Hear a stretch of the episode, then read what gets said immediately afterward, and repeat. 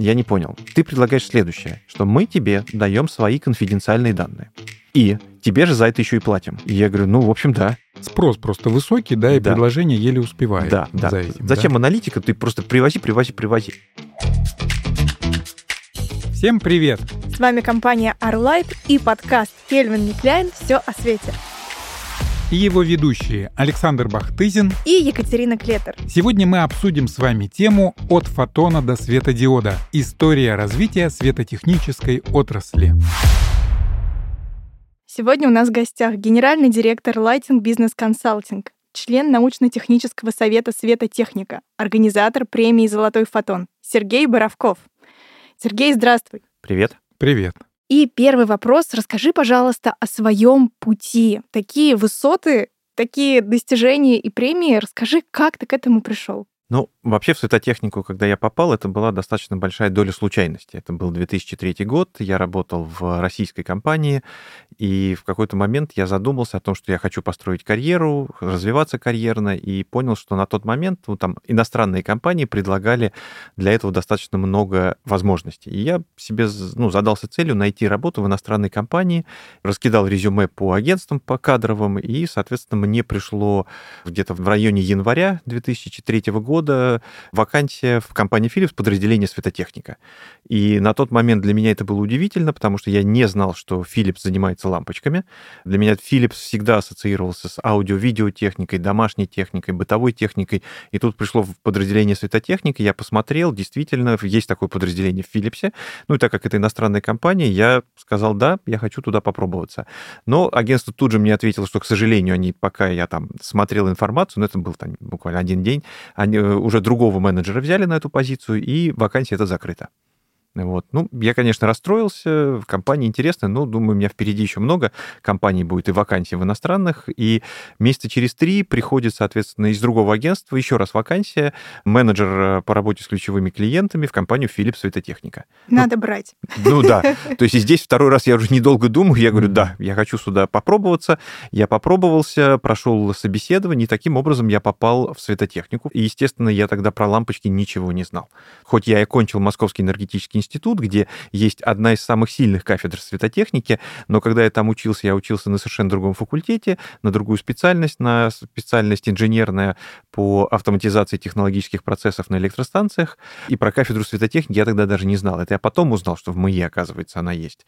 Вот. И, соответственно, мне надо было все изучать. Ну, то есть все, что касается лампочек, света, светильников, мне надо было изучать, и это был на самом деле один из самых прекрасных моментов, потому что все новички, которые в тот момент приходили в компанию, у всех у нас был недельный курс введения в светотехнику, ну, то есть введение в работу. Мощно, да. И я помню своего учителя, до сих пор его вспоминаю с благодарностью, это Виталий Николаевич Степанов, специалист-светотехник с огромным стажем работы вообще в отрасли. Он окончил как раз-таки МИИ, кафедру светотехники, и у него был дар преподавания. Вот как он нам объяснил про свет, про его возможности, про то, как он влияет на человека, на настроение. Я до сих пор это запомнилось, и я до сих пор люблю сам преподавать это. Говорят, МИИ — это вообще родина светотехники от того еще времени советского. Ну да, так и есть. То есть МИИ — это один из немногих вузов, где обучают профессионалов-светотехников. То есть их по России не очень много вообще кафедр, да. Вот, в отличие от экономистов. А экономистов у нас очень много. И так начался путь. И так начался путь, да. И как раз-таки я начал работать в 2003 году в подразделении «Светотехника».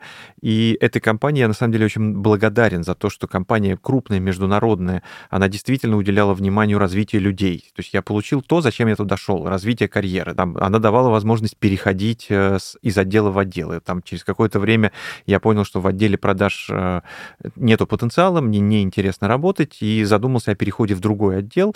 И я перешел в другой отдел, работал 5 лет в отделе стратегических закупок, и это была там очень интересная работа, потому что то, что мы делали, работали с российскими заводами, ну, не только российскими, а со странами, входящими в бывший СССР, с промышленными предприятиями. Мы искали на территории вот стран бывшего СССР какие-то продукты, компоненты, компоненты, полуфабрикаты или химическое сырье, или не обязательно химическое, а просто сырье, для которого мы могли бы закупать здесь и экспортировать на заводы Philips по всему миру. То есть я помню, что мы занимались экспортом товаров из Украины, Белоруссии в Польшу, в Индонезию, в Бразилию. То есть это все, что мы здесь делали. Я помню замечательный проект, который мы здесь организовали в 2006 году, 2006-2009. Это по производству лампочек накаливания в Беларуси. Это был мой проект, который я вел, и экспорту этих лампочек в Россию, потому что в тот момент были квотирования лампочек для поставок из Европы. Основные лампочки у нас шли в тот момент из Польши. И был ограничен резко импорт, и мы перестроились, делали очень классный проект, и лампочки, соответственно, из Беларуси возили в Россию. А потом мы начали экспортировать лампочки с этого же завода уже и в Европу даже. А тогда уже были светодиоды и какая-то практика с поставками? Светодиоды уже были. Это тоже очень интересная история, которая непосредственно повлияла и на мою судьбу, в том числе. Philips вообще был один из пионеров светодиодного освещения, и году где-то в 2009 уже представил лампочку энергосберегающую, аналог 75-ваттной лампочки накаливания. То есть это такая достаточно по размерам была большая лампочка, она была с очень мощным алюминиевым радиатором. Но почему эта история примечательна? Потому что в тот момент президент России Дмитрий Анатольевич Медведев поехал в Голландию с официальным визитом, и одна из его встреч была с президентом компании Philips, и президент компании Philips подарил ему эту лампочку. И есть фотографии, где Медведев держит эту лампочку. И она горит в его руках. Она почти готова загореться, но на самом деле загорелась тема энергосбережения, потому что когда он вернулся из этой поездки, он инициировал как раз-таки переход России на энергосбережение и в том числе на энергоэффективное освещение. И почему это повлияло на мою судьбу? Потому что в тот момент я уже перешел работать в отдел маркетинга, и в Госдуме была организована рабочая группа по выработке закона об энергоэффективности, и я туда как представитель компании, потому что это же Philips подарил лампочку, и Philips туда, естественно, пригласили специалистов. Я туда вошел как специалист по энергоэффективному освещению, представлял интересы компании и вообще интересы России, в том числе мы там с точки зрения энергосбережения в области энергоэффективного освещения. Вот это хороший рост. К студентам пришел, устроился и сразу в комитет Госдумы. Ну, можно сказать, Сергей, что... Студентам это польстили, конечно же. Да, что именно то время было таким, да, очень позитивным, первой волной такой, да, вот рынка светодиодного, когда вот Россия стала набирать обороты.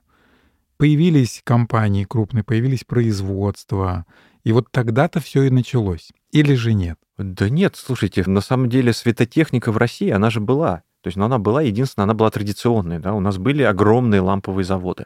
Лисма, которая выпускала там, Львовский завод, если мы говорим про эру Советского Союза, да? Да. Бибресский завод, Уфа, Томск. Ну, там было очень много ламповых заводов. Объемы производства были колоссальные. Светильники у нас тоже производились. Светодиоды изменили нашу отрасль, потому что у нас происходило, если мы посмотрим в историю развития светотехнической отрасли России, то есть, да, во время Советского Союза был создан огромный производственный потенциал, и он работал. С развалом Советского Союза начался большой поток импорта, и импортерами были крупные компании мировые, то есть это Philips, Osram, General Electric. Ну, то есть это такая большая тройка. Были компании поменьше, но они стали в основном... То есть и во всем мире, на самом деле, эта тройка, она лидировала в светотехнической отрасли. Почему? Потому что отрасль капиталоемкая. Чтобы построить печь для производства лампочек накаливания, это достаточно большие инвестиции, и печь должна работать 24 часа в сутки. Ее нельзя остановить. Ее надо загружать. И именно только большие компании с большим финансовым ресурсом могли себе позволить это сделать.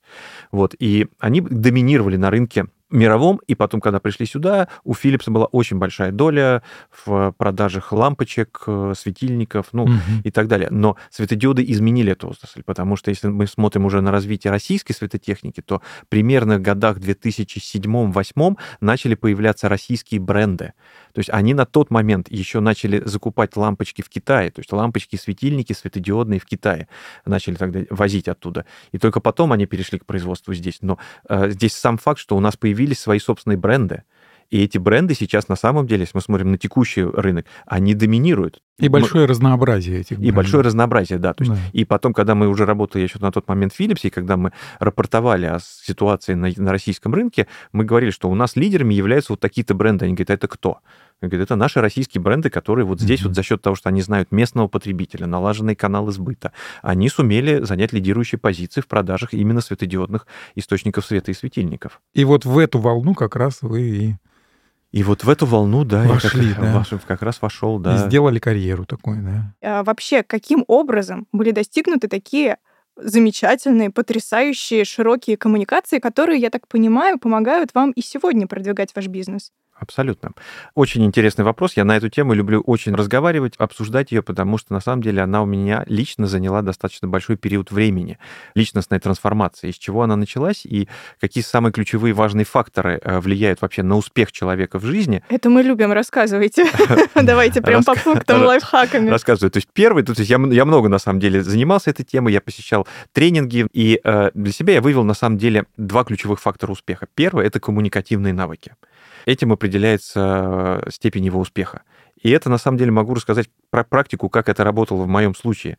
У многих из нас бывают такие вот моменты, когда есть какая-то идея или есть какая-то сложность, проблема, которую вы не можете решить. Вот, и вы на ней думаете, но не находите выход. Вот. И были случаи, когда я около кофемашины стоял, наливал себе кофе, подходили коллеги. Вот, я эту проблему с ними говорил, слушайте, вот, какая-то проблема, вот уперся, не могу ничего сделать, и тут же раз там один человек что-то посоветует, второй, третий, и потом у меня раз решение складывается. Действительно, вот из разговоров рядом с кофемашиной, из-за вот навыков коммуникации, из-за того, что я не стеснялся об этом говорить, получилось раз там я находил какое-то решение, и оно работает. То же самое с идеями. Мое собственное убеждение, что идеями надо делиться.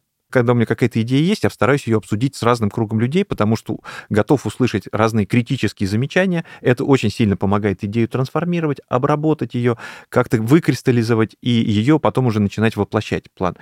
Один раз я читал биографию Форда. Там я нашел очень классную фразу, цитату Форда, которую я себе даже выписал по поводу идей. То есть Форд сказал следующее, что идея сама по себе очень ценна, но самое ценное — это то, как она реализована. А второе ключевое качество человека для карьерного роста, я бы его назвал, наверное, самонедовольство. То есть когда человек самокритичен, он трезво оценивает себя, и он находит сам в себе недостатки, которые он потом обдумывает, и он их может исправить. То есть когда вы начинаете в себе копаться и видите, что вот в этой ситуации я повел себя не очень оптимально, можно было сделать по-другому, вы проработали эту ситуацию уже у себя в голове, и в следующий раз, когда она возникнет, или похожая ситуация, вы на нее отреагируете по-другому и получите совершенно другой результат. То есть это уже постфактум анализ? Или это анализ... постфактум анализ. Угу. Это анализ своей собственной личности. То есть и он базируется на вашем жизненном опыте. Но эти навыки, которые вы назвали, это самое недовольство и коммуникация приобретаемые? Ну, я думаю, что да. Ну, то есть коммуникация, она от природы у людей заложена у всех по-разному. У кого-то это прям от рождения человек, прям коммуникабельный, у него вообще никаких проблем нет. Да. А есть человек, который не совсем коммуникабельный, стеснительный, но этот навык можно развить. Может быть, он не станет таким вот прям артистом, да, там, как Андрей Миронов, вот, но, по крайней мере, он сильно улучшит свои навыки, которые ему для решения задачи там, карьерного роста могут сильно помочь. А самонедовольство, ну, с этим можно работать, если об этом задумываться, но многие люди, к сожалению, не задумываются об этом. То есть они самодовольны, а самодовольство, для, с моей точки зрения, это путь в тупик. То есть когда ты начинаешь деградировать как личность, когда ты сам доволен собой, то есть и ты понимаешь, что да я уже лучше всех. Видимо, это в этой потрясающей карьере, которая сложилась в международной компании, как раз вот этого чувства самонедовольства, чувство того, что хочется еще больше, повлияло на открытие бизнеса, создание премии. Как это произошло? О, слушайте, это произошло, наверное, у многих людей это происходит. Это было, когда мне было около 40. То есть я уже понимаю, что в Филипсе там прошло 10 лет моей работы, там уже карьерные возможности, там, которые были, я уже взял, достиг многого. И у меня были предложения поехать за границу работать, ну, в европейское подразделение Филипса, но на тот момент они меня не заинтересовали, потому что считал, что на самом деле такая вот движуха, она на рынке России. То есть наш рынок в тот момент прям очень бурно развивался, он прям там менялся каждый день. То есть вот они здесь были, вот возможности здесь.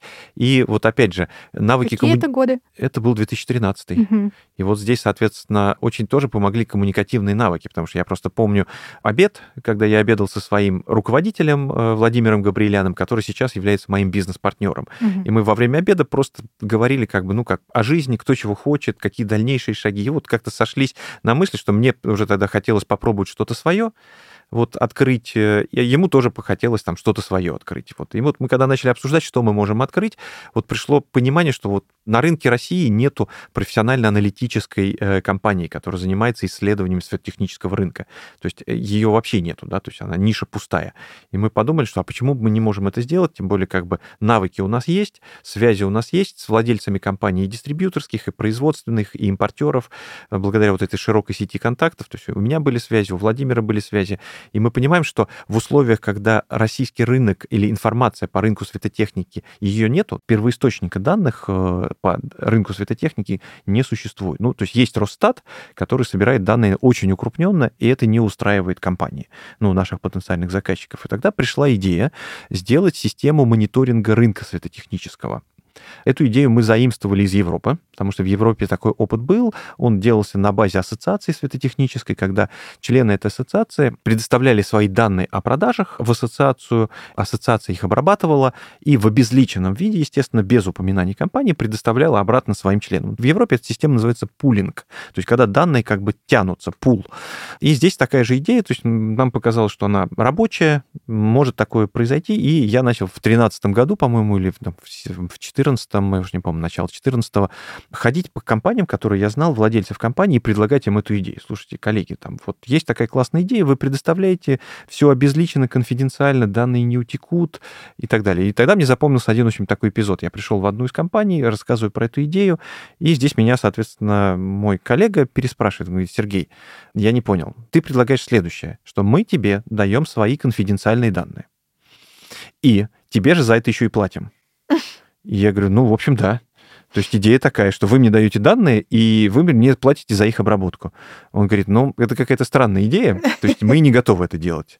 Я говорю, хорошо. Ну, как бы, ну, это как бы было же предложение, то есть, ну, окей, не готово. Через год этот коллега ко мне возвращается и говорит, слушай, а это была неплохая идея, давай мы ее реализуем. И мы реализовали это уже на базе ассоциации производителей светодиодов и систем на их основе, запустили вместе с ними эту как раз систему мониторинга рынка, мы собирали эту информацию, ассоциация нам платила за обработку этой информации, и мы на базе этой информации делали отличный качественный отчет о рынке профессионального освещения в Российской Федерации. Ну, и плюс потом я уже в эту систему пулинга присоединились уже и компании, которые не входили в ассоциацию, но вот была такая история. А вот, Сергей, почему такая ситуация сложилась у нас с этой отраслью, когда, казалось бы, уже отрасль состоялась, она есть, обороты большие? Где здесь эта причина, когда рынок есть, бурно растет, а аналитики нет? А вот в этом и есть причина, что рынок бурно растет, а аналитика не нужна. Когда растет, не нужна. Считать не будем. Считать не будем, потому что логика на растущем рынке, она очень простая. Тебе надо успевать привозить, потому что спрос настолько ажиотажный, что разбирается все. Ты привез там 2 контейнера лампочек или светильников, и они у тебя быстро ушли там за 2 недели. А может быть, они у тебя уже проданы, пока они едут еще в пути, они еще в Россию не пришли, а могут быть уже проданы. То есть вот на таком ажиотажном рынке, в принципе, аналитика не нужна. Ну, когда спрос просто высокий, да, и предложение еле успевает за этим. Зачем аналитика? Ты просто привози. Но... какие каналы, допустим, да, какие целевые группы, виды товаров, категории, да, то есть как бы здесь было все размыто. Во время ажиотажного спроса везли как бы то, что везут другие. Ну, то есть там ты же видишь, что продается на рынке. Смотрели вот друг на друга. Да, плюс Китай, конечно, предлагает разнообразные, там были эксперименты, были продукты, которые необычные, их там покупали в Китае, привозили сюда, там, ну, не пошло, там, маленькую партию, ну, списали ее, больше не привозим, соответственно. Вот, а или наоборот, там, купили что-то необычное, там, и пошло, да, то есть, например, я помню, была такая история со светодиодными лентами. В какой-то момент это был новый продукт, продукт, ни у кого его не было. Одна из наших компаний, крупных импортеров, привезла попробовать просто раз, а у них он пошло вот просто, и это стал хитом продаж. Кажется, это об Арлайте речь. Поэтому аналитика не была востребована. Но и на самом деле, когда мы создавали компанию, мы в основном ориентировались не на российских покупателей, мы ориентировались на европейские компании, которые в тот момент хотели зайти на российский рынок. А 2013 год это был прямо очень пик интереса на самом деле. И мы как раз-таки, так как у нас были связи еще и в Европе, то есть мы рассчитывали на то, что у нас будут европейские компании, и мы им будем продавать эту информацию, помогать заходить на рынок. Но случился 2014 год, кризис, Крым, взлетел доллар, резко упала покупательская способность, и многие компании остались затоваренными на складах с продукцией, которая осталась на складах, и они не могли ее продать. И вот тут вот потребовалась аналитика. И вот тут вот мы начали перестраивать свою компанию на российских покупателей. А в чем, собственно, заключалась суть ваших услуг? Может быть, какие-то примеры? Услуги у нас разнообразные. То есть, начинали мы с таможенной статистики. То есть, на тот момент многие компании самостоятельно покупали таможенную статистику, обрабатывали ее внутри себя и использовали ее, соответственно. И мы вышли на рынок и сказали, что у нас есть предложение, не покупайте сами таможенную статистику. Почему? Потому что вы тратите деньги на ее закупку, она не очень дешевая была. Содержите человека, который вам ее обрабатывает. Это в 10 компаниях, допустим. И сказали, покупайте ее у нас. И предложили достаточно недорогую цену. И даже несмотря на то, что цена была недорогая, пришлось очень сильно поработать с компаниями, потому что они говорят, а у нас как-то люди по-другому считают, давайте посмотрим ваши результаты. Мы сравнили результаты, где-то были, естественно, расхождения. Говорит, нет, вот видите, вот наш-то человек насчитал, а мы ему доверяем. И мы проводили прям сравнительные тесты, то есть почему мы насчитали другую цифру, и мы прям доказывали. Я ездил в компании, мы прям раскрывали данные, смотрели, почему, и доказывали, что их люди считают, в компаниях не так точно, как это делаем мы. И таким образом мне удалось переубедить сначала какие-то компании на наш базовый продукт, на таможенную статистику, импортную статистику. Потом, соответственно, мы ввели новый продукт, который мы назвали как бы расширенная статистика. То есть мы там уже стали давать не только бренды, что там бренд ввез там такое-то количество лампочек, а мы стали давать информацию, какие модели были ввезены и в каком количестве. А вот эту информацию уже из компании никто не мог достать и обработать, потому что это огромный массив информации. Как вы доставали эту информацию? Мы ее достаем, что самое главное, как мы ее обрабатываем. Тут как раз вам пригождаются коммуникативные навыки, да? Коммуникативные навыки везде пригождаются, но здесь еще и аналитические навыки тоже нужны, конечно, потому что мы для обработки, потому что вы понимаете, чтобы вычленить какую-то модель из массива информации, это требуется, на самом деле, огромное количество ресурсов. И у нас то, что мы сейчас сделали, я, честно говоря, горжусь. То есть наша методология, она настолько крутая, что ее никто повторить сейчас не может. По крайней мере, на нашем рынке никто не может дать такую точность информации обработки по импорту. Потому что у нас используется даже нейросеть. То есть мы в своей работе разработали модуль, и с помощью нейросетки он анализирует эту информацию, и оттуда нам выделяет какие-то модели, классифицирует их по нашему алгоритму, как нам это надо. Но даже нейросетка используется. Круто. Тема нашего сегодняшнего выпуска «От фотона до светодиода. История развития светотехнической отрасли». И в связи с этим вопрос. А почему вообще возникло такое название премии «Золотой фотон»? Как это? Когда мы придумали эту премию, сейчас отдельно расскажу, как придумали, как она появилась и зачем, самое главное. Мы начали думать над ее названием. То есть как ее назвать? Что такое? Премия начиналась как светотехническая, потому что в тот момент в отрасли не было своей премии. И мы начали думать над названием, мы начали различные комбинации проверяли, перебрали и потом поняли, что на самом деле что является основой светотехники. То есть это некая такая частица фотон, элементарная частица фотон, и она на самом деле очень примечательна. То есть примечательна несколькими фактами. Первое, она не имеет массы. Она не имеет цвета, в принципе. Потом расскажу, почему золотой. И она двигается со скоростью света. То есть это самая быстро движущаяся частица в нашей Вселенной. У нее скорость 300 тысяч километров в секунду. То есть такая базовая единица света. И мы все знаем, что любой источник света испускает фотоны. И поэтому фотон, мы приняли себе тему. А потом я уже узнал, на самом деле, что фотон, она еще более примечательная частица, потому что фотон — это первая частица, которая появилась в нашей Вселенной, и из нее произошло все остальное. Потому что если посмотреть, я люблю и увлекаюсь темой происхождения Вселенной, эволюции Вселенной, эволюции человека, и недавно смотрел тут лекции по астрофизике, и Олег Верходанов, популяризатор астрофизики, рассказал историю возникновения нашей Вселенной, как она возникла, и оказалось очень примечательно, что Вселенная Вселенная возникла не в результате большого взрыва, а в результате инфляции, то есть такое раздувание. То есть он был такой небольшой шарик, и в какой-то момент за очень короткий период времени он раздулся. Ну, вот как вот воздушный шарик. И образовалось, он был очень горячий, и он начал раздуваться. Внутри образовались этого шарика, не спрашивайте там, как я не астрофизик, но внутри образовались протоны и антипротоны, которые аннигилировали. То есть они возникали и тут же друг с другом аннигилировали. И в результате этой аннигиляции испускались фотоны. То есть вот фотоны появились у нас, и на протяжении первых 380 тысяч лет вот этот вот шарик, он был плазменный, он был непрозрачный, то есть фотоны не испускались, они вот путешествовали внутри этой плазмы. Вот. Но через 380 тысяч лет Вселенная, с момента образования Вселенная расширилась, охладилась, и фотоны смогли преодолеть вот эту оболочку плазменную и вырвались наружу. И вот то, что мы сейчас, вот ученые изучают реликтовое излучение, наверняка слышали про такой термин, реликтовое излучение, это вот те самые первые фотоны, которые вообще появились. И мы их сейчас, ну, не мы там, не лично я, но ученые их регистрируют, они их видят. Даже создали карту реликтового излучения. То есть это те самые первые фотоны, которые появились в нашей Вселенной. И все оттуда потом пошло. Поэтому фотон нам понравилась как идея такой базовой некой единицы. А золотой, ну, потому что это как золото, высшая мера какой-то награды, там, золотые медали на Олимпиаде, поэтому назвали... Ну, то есть это уже метафора. Это уже метафора, конечно, да. Там. Хотя мне ученые говорили, Сергей, ну, не может быть фотон золотым, он не имеет цвета. Я говорю, знаю, да. Но это уже метафора, конечно. А про премию, это история про бизнес, на самом деле. Про помощь бизнесу и про цивилизацию бизнеса. Потому что, давайте здесь тогда, когда мы создавали компанию Lighting Business Consulting, мы сформулировали миссию компании. Миссия компании — это содействовать цивилизованному развитию рынка светотехники в Российской Федерации. И вот это вот понятие, оно в себя включает очень многое. Что такое содействовать? Вот содействовать с точки зрения предоставления объективно-аналитической информации. Это содействие развитию рынка однозначно. Это содействие честной конкуренции. Мы занимаемся образовательными какими-то вещами, семинарами, вебинарами. Многие из них делаем бесплатно. Тоже содействие развитию рынка светотехники. И «Золотой фотон», он тоже родился вот из этой миссии компании. Почему? Потому что в 2014 году, когда я сказал, был большой кризис, потребители стали хотеть покупать светодиодные. Они уже привыкли к светодиодам, они хотели стать покупать светодиодные лампочки и светильники, но как можно дешевле. Ну, денег стало меньше.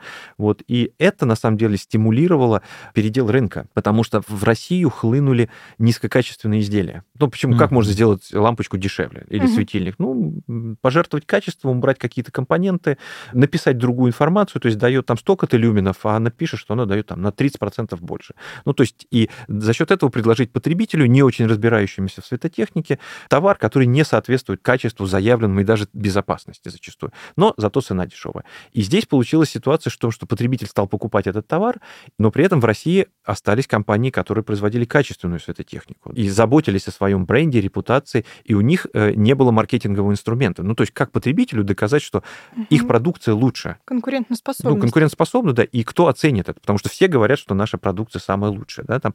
И поэтому мы в 2014 году еще придумали, что хорошо было бы сделать такого рода маркетинговый инструмент в виде премии, потому что премия — это не ярмарка тщеславия, это маркетинговый инструмент, с помощью которого можно работать компаниям. Когда ты победил один раз, это хорошо. Когда ты побеждаешь 5 лет подряд в премии, это говорит о том, что ты стабильная компания, ты стабильно делаешь какие-то инновации, ты делаешь отличную продукцию. И таким образом обосновывать, почему твой товар стоит дороже. Ну, потому что он вот такой вот, он инновационный, он крутой. Я понимал, что премия должна быть, прежде всего, независимой. Статуэтку «Золотого фотона» нельзя купить, ее можно выиграть. Причем по мнению профессионального жюри. То есть это не я присуждаю премию «Золотой фотон». У нас есть комитеты профессионального жюри, которые работают и коллективно принимают решения. Эти жюри тоже собираются из людей, которые в разных областях находятся, компаниях. То есть первое — это независимость премии, вторая — это ее экспертность, это как раз-таки про профессионалов отрасли. И третье, такой столб премии — это ее прозрачность. Потому что я точно понимал, что и были скандалы в разных премиях, что там, когда кому-то обвиняли, что там купили статуэтку за деньги, мы не будем у вас участвовать, потому что для нас это была опасность. Как только появятся слухи о том, что премию можно купить, на следующий год в ней никто не будет участвовать. Мы вывешиваем вообще все. То есть у нас есть положение о премии, в котором описано все. Как участвовать, какие критерии, то есть как жюри работает, методика, это описана методика подсчета баллов. Потом все протоколы вывешиваются на нашем сайте. То есть любой участник премии может посмотреть, как жюри оценило его заявку. Прям по баллам, прям это все видно. И я, честно говоря, очень рад, что за все годы существования премии, а в этом году мы 6-й раз ее проводим, ни разу не было скандала, когда нас обвинили в том, что премия куплена. То есть для меня это прям предмет личной гордости. А какие компании уже прошли через «Золотой фотон»? Можете назвать? Ой, слушайте, компаний много. «Фотон» — это больше, чем компания, да. То есть, безусловно, принимает участие компания. То есть у нас есть несколько разделов «Фотона».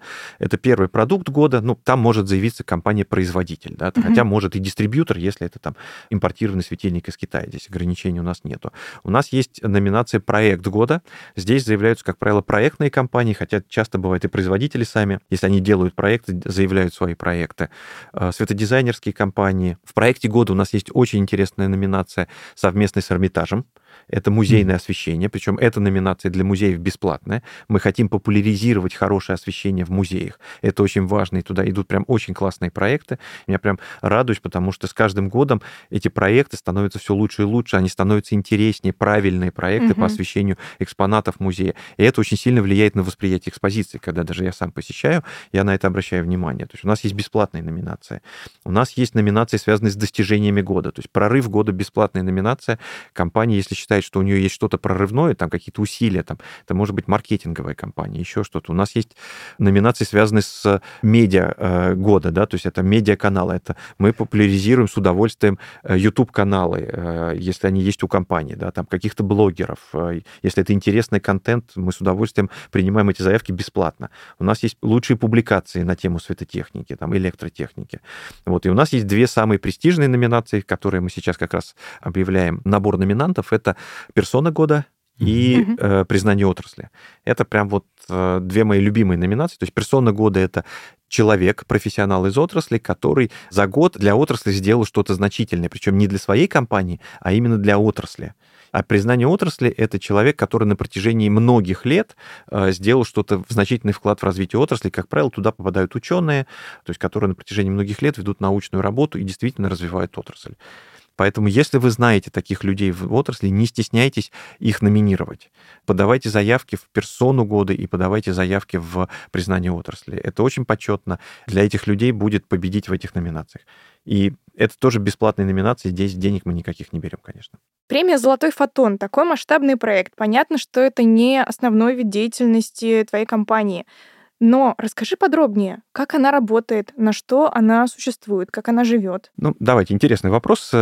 Премия, да, потому что я сказал, что одним из принципов премии является ее независимость. Да, и независимость, да, да, она в том числе говорит о том, что она должна существовать независимо финансово. Да? То есть и здесь, когда мы создавали эту премию, то есть был как раз вопрос, а как ее финансировать? Проект достаточно масштабный, требует больших ресурсов, и здесь мы первое, что для себя поняли, что участники должны платить.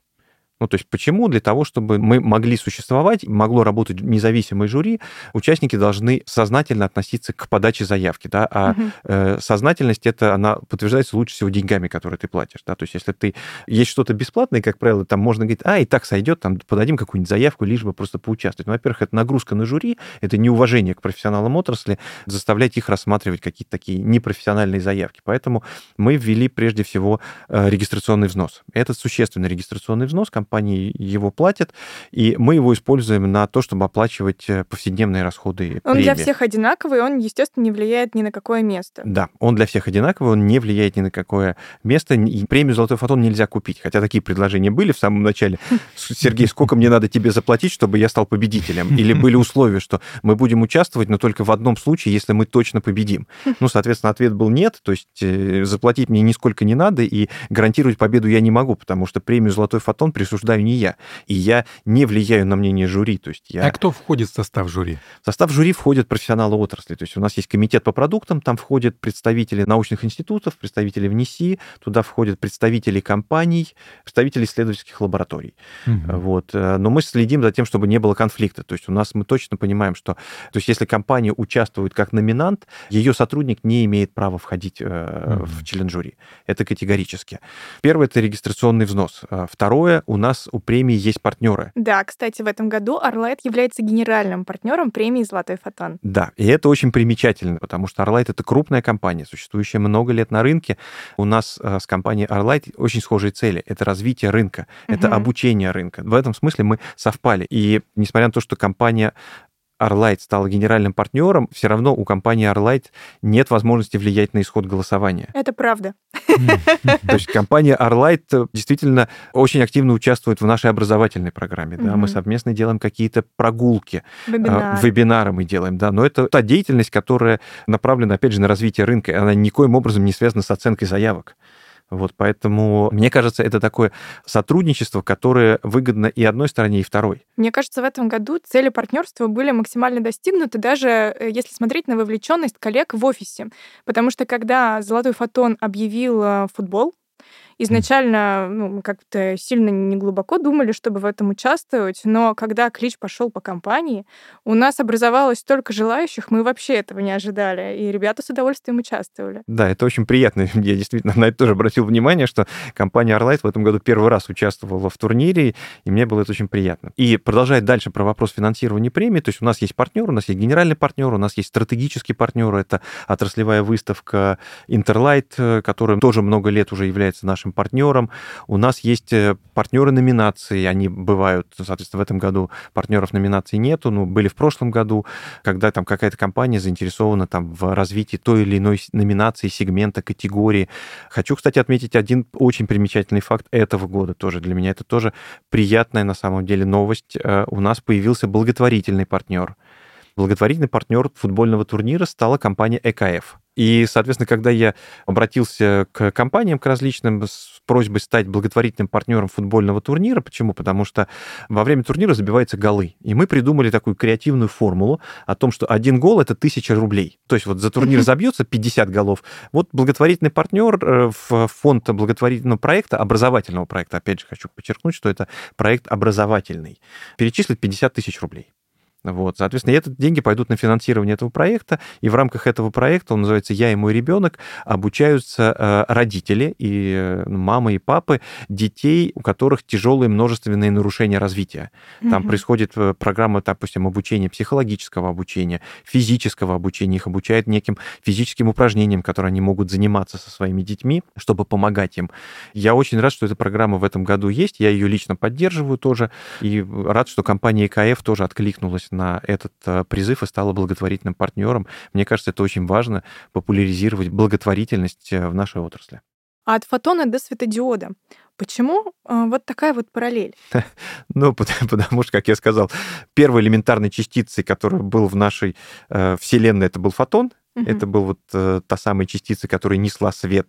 А сейчас развитие светотехники дошло до того уровня, когда мы повсеместно используем энергоэффективный светодиод. Да? То есть это сейчас идет такой тренд. Сейчас уже появляются, конечно, органические светодиоды. Светотехника будет развиваться дальше, но до тех пор, пока вот мы сейчас находимся в эре светодиода. Да? То есть и там возможности светодиодного освещения еще не исчерпаны, поэтому там как некий такой промежуточный этап, когда мы сейчас в нем живем, поэтому от фотона до светодиода. Может быть, через 10 лет мы с вами встретимся в этом подкасте, и мы скажем от фотона до органического светодиода или лазера, или еще до какого-то нового источника света, тогда и порассуждаем об этой десятилетке, что произошло за эти 10 лет. Потому что, конечно, светотехника меняется очень быстро. В этом ключе, если говорить, куда развивается светодиодное направление, поскольку действительно каждый год появляются какие-то новые продукты, разработки, технологии, связанные со светодиодным освещением, проводятся эксперименты и исследования. Ты, как никто другой, знаешь, что куда движется, да? Какие наблюдения? Я больше наблюдаю за рынком, конечно, нежели чем за технологией, хотя технологии тоже наблюдаю, куда она развивается. И здесь, мне кажется, надо говорить о том, что это уже сейчас даже не тренд, это уже не будущее, уже настоящее, что светотехника как отрасль, она перестала быть самостоятельной. То есть если раньше светотехника была самостоятельной, почему? Потому что при проектировании дома или завода была такая система освещения. Вот ее проектировали отдельно, прокладывали под нее провода, были светильники, лампочки в них вкручивались, их отдельно закупали и так далее. То сейчас светодиоды, они за счет своих маленьких размеров и возможностей комбинирования, они начинают уже интегрироваться в какие-то другие системы, они интегрируются уже там в потолки, еще во что-то. И уже как таковой вот система освещения отдельной, в ней все меньше и меньше потребности. Она становится уже комплексной системой автоматизации здания. Облачное управление. Облачное управление однозначно. Вы же знаете, есть уже там светящаяся ткань, да, то есть которые там потолки сделаны сплошь светящейся ткани, они тоже дают свет. Вот, но это на самом деле же это не светильник, это элемент архитектуры, это элемент интерьера, потолок, натяжной потолок, но он светится.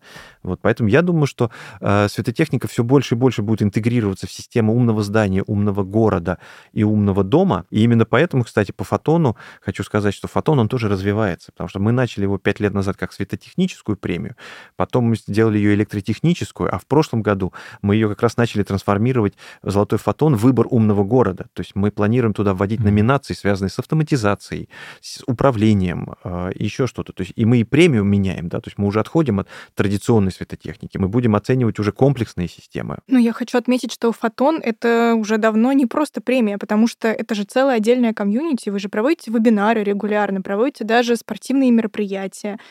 Какие вообще еще планы на будущее фотона? Что нас ждет? Тоже отличный вопрос. Действительно, да, то есть мы пытаемся вокруг фотона объединить отрасль специалистов с учетом, допустим, спортивного турнира. Это хорошее, отличное мероприятие, тимбилдинг. Потому что, по сути, это тимбилдинг, когда люди играют в футбол, кто-то выигрывает, кто-то проигрывает, но, по крайней мере, создается ощущение праздника. Потом мы объединяем людей вокруг себя с помощью вебинаров и семинаров. Это обучающие мероприятия. Многие из них бесплатные. То есть мы проводили вебинары для маркетологов, для директоров по персоналу, деловые завтраки для специалистов по техническому регулированию, потому что был период, когда очень много менялось в этом. И мы считали своей миссией людям дать эту информацию об этих изменениях, чтобы специалисты могли подготовиться к ним как-то с точки зрения разработки продуктов и так далее. Мы в прошлом году сделали отличную, на самом деле, инициативу, запустили прогулку для дизайнеров по Москве пешую с обзором объектов и с разбором этих объектов от авторов этих объектов. Вот эта инициатива, она появилась благодаря Юлии Жарковой, которая предложила это. И мы с удовольствием организовали это от имени «Золотого фотона». Это было потрясающе, на самом деле, мастер-класс от профессионалов рынка, от Павла Павлюка, от Юлии Жарковой, от Натальи Копцевой, которые сделали отличные проекты в Москве по освещению, и они поделились с начинающими светодизайнерами, как пришла эта идея, как они отработали эту идею, почему были применены те или иные решения. И я помню, что мы ходили там, практически разошлись в 12 ночи.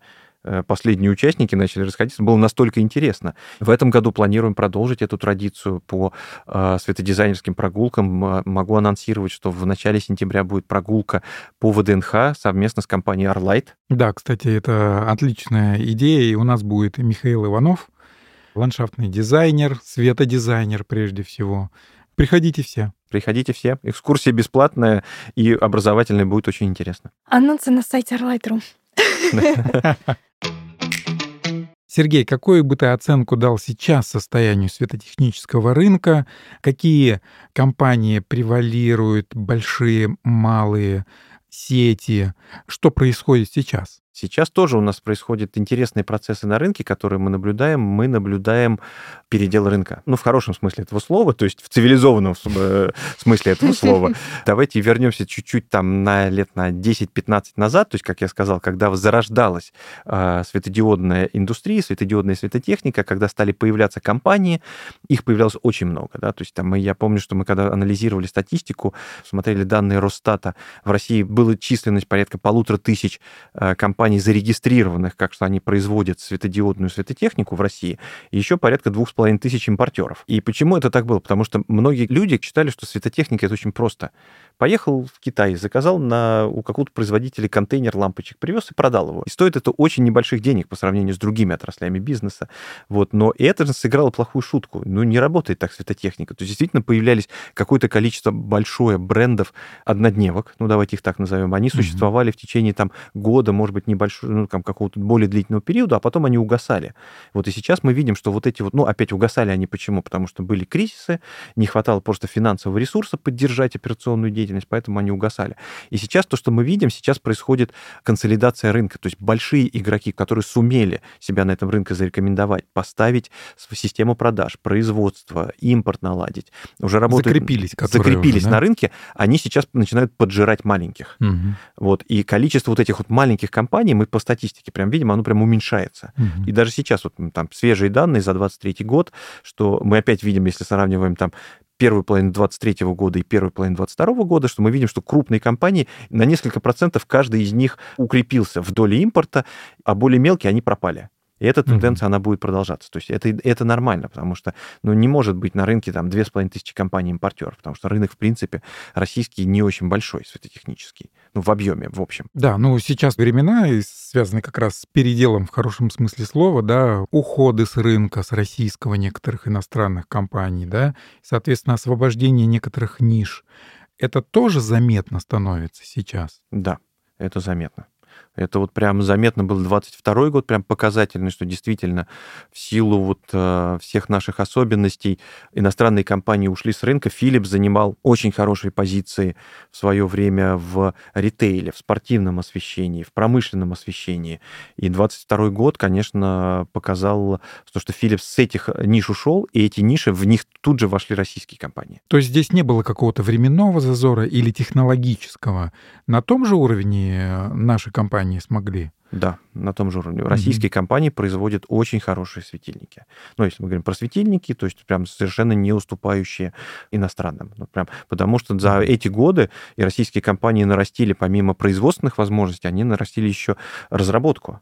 Ну, то есть есть профессиональные люди, которые разрабатывают очень классные светильники, и мы это видим по фотону. То есть ну, наши жюри оценивают, и они, когда я с ними беседую, они говорят, слушайте, это прям очень интересная наработка, интересное решение, как это было сделано, и это российские светильники. Значит, мы уже научились этому. Мы научились, и подтверждение этому, то, что вы обратите внимание, что российские компании, ну, особенно до 2022 года, они делали проекты за границей. Ну, это касается крупных компаний, те же «Световые технологии», там, «Вартон», они реализовывали на своих светильниках проекты в Европе. Там светильники, ну, точно не хуже, чем европейские. Еще интересно, какие планы и будущее, и амбиции, Сергей, ты строишь для себя? Что будет дальше? К чему готовиться рынку? Потому что по нашему разговору сегодняшнему уже абсолютно понятно, что все твои идеи, они реально масштабные, реально глобальные. Какое будущее ты себе строишь? Ну, хороший вопрос про глобальные проекты, глобальное будущее. Но в целом я вижу, что отрасль станет цивилизованной. То есть есть ориентиры, как для меня цивилизованная отрасль, это там FMCG. Ну, то есть это отрасль, которая уже давно стала очень цивилизованной. Это фарма, кстати, тоже очень цивилизованная отрасль. Почему? Потому что компании консолидированы. То есть есть крупные игроки, которые держат этот рынок, которые вкладываются в развитие этого рынка. Потому что когда компания становится крупной, у нее появляются средства, связанные с развитием этого рынка. То есть появляются интересные проекты. Ну, посмотрите там на наших ритейлеров, да, то есть там какие они делают интересные там акции, программы лояльности, там что-то интересное. То есть прям много-много возможностей. Светотехники еще и близко даже к этому не стояло. Но это с точки зрения вот как бы общего направления. То есть я считаю, что светотехника тоже через какое-то количество времени придет к этому состоянию, что будет несколько крупных игроков. Эти крупные игроки будут федерального масштаба. Хотя будут, конечно же, безусловно, и региональные компании, мощные тоже. Вот. Они будут делать что-то интересное с точки зрения развития потребителей, потому что очень важно образовывать потребителей. То, что я сейчас вижу, многие, я уж не говорю про частных потребителей, профессиональные потребители не совсем понимают, что такое качество светильника и как его правильно выбирать. А это уже очень важно там, для освещения автодорог, заводов и так далее. То есть и вот в этом смысле. Мне кажется, что в отрасли будут развиваться финансовые инструменты. Потому что уже есть инструменты энергосервиса, да, там бывают инструменты концессии каких-то. Вот. Но мне кажется, есть еще большой потенциал именно по внедрению новых финансовых инструментов для модернизации систем освещения. То есть сейчас они модернизировались и до сих пор продолжают от традиционных систем освещения к светодиодным, А дальше шаг — это модернизация к системам автоматического управления, регулирования, облачным системам. Вот все, что повышает комфорт использования этих систем для конечного потребителя. Вот в этом, я думаю, что будет сильно развитие. Означает, что для нас, как для аналитиков рынка, наступит пора считать вот уже не просто лампочки и светильники, а именно вот сегменты, связанные с облачным управлением. Как этот рынок развивается, это более сложно, потому что там не только физически используются контроллеры, приборы, там еще есть и программные решения. А вот как оценить стоимость программного решения с точки зрения объема рынка, то есть над этим надо еще думать. Это интересная исследовательская задача. Ну, я думаю, что, конечно, будет все проходить в автоматизации. Для меня, на самом деле, большой такой челлендж — это создать некую систему аналитики рынка, автоматизированную, в которой может собирать на конфиденциальной, опять же, основе данные с ведущих игроков рынка, заносить все это в базу данных, и потом эти базы данных можно крутить, разбивать на какие-то сегменты, каналы сбыта, видеть потребителя, да, то есть кто является конечным потребителем, то есть смотреть уже на цепочку от, по сути, производства или завоза светодиода, и дальше смотреть на цепочку, как эти идут потоки, каналы, создание добавленной стоимости, да, то есть кто является основным игроком в различных, соответственно, нишах, сегментах, каналах и так далее. Мне кажется, это интересная такая задача, она на стыке IT и аналитических методов. Сергей, спасибо тебе большое за такую потрясающую, увлекательную беседу. Спасибо вам за то, что пригласили, и за интересные вопросы.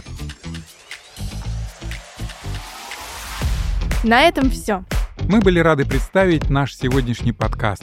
Подписывайтесь на наш подкаст «Кельвин Микляйн», а также страницу Arlight во всех популярных социальных сетях. До встречи! Пока!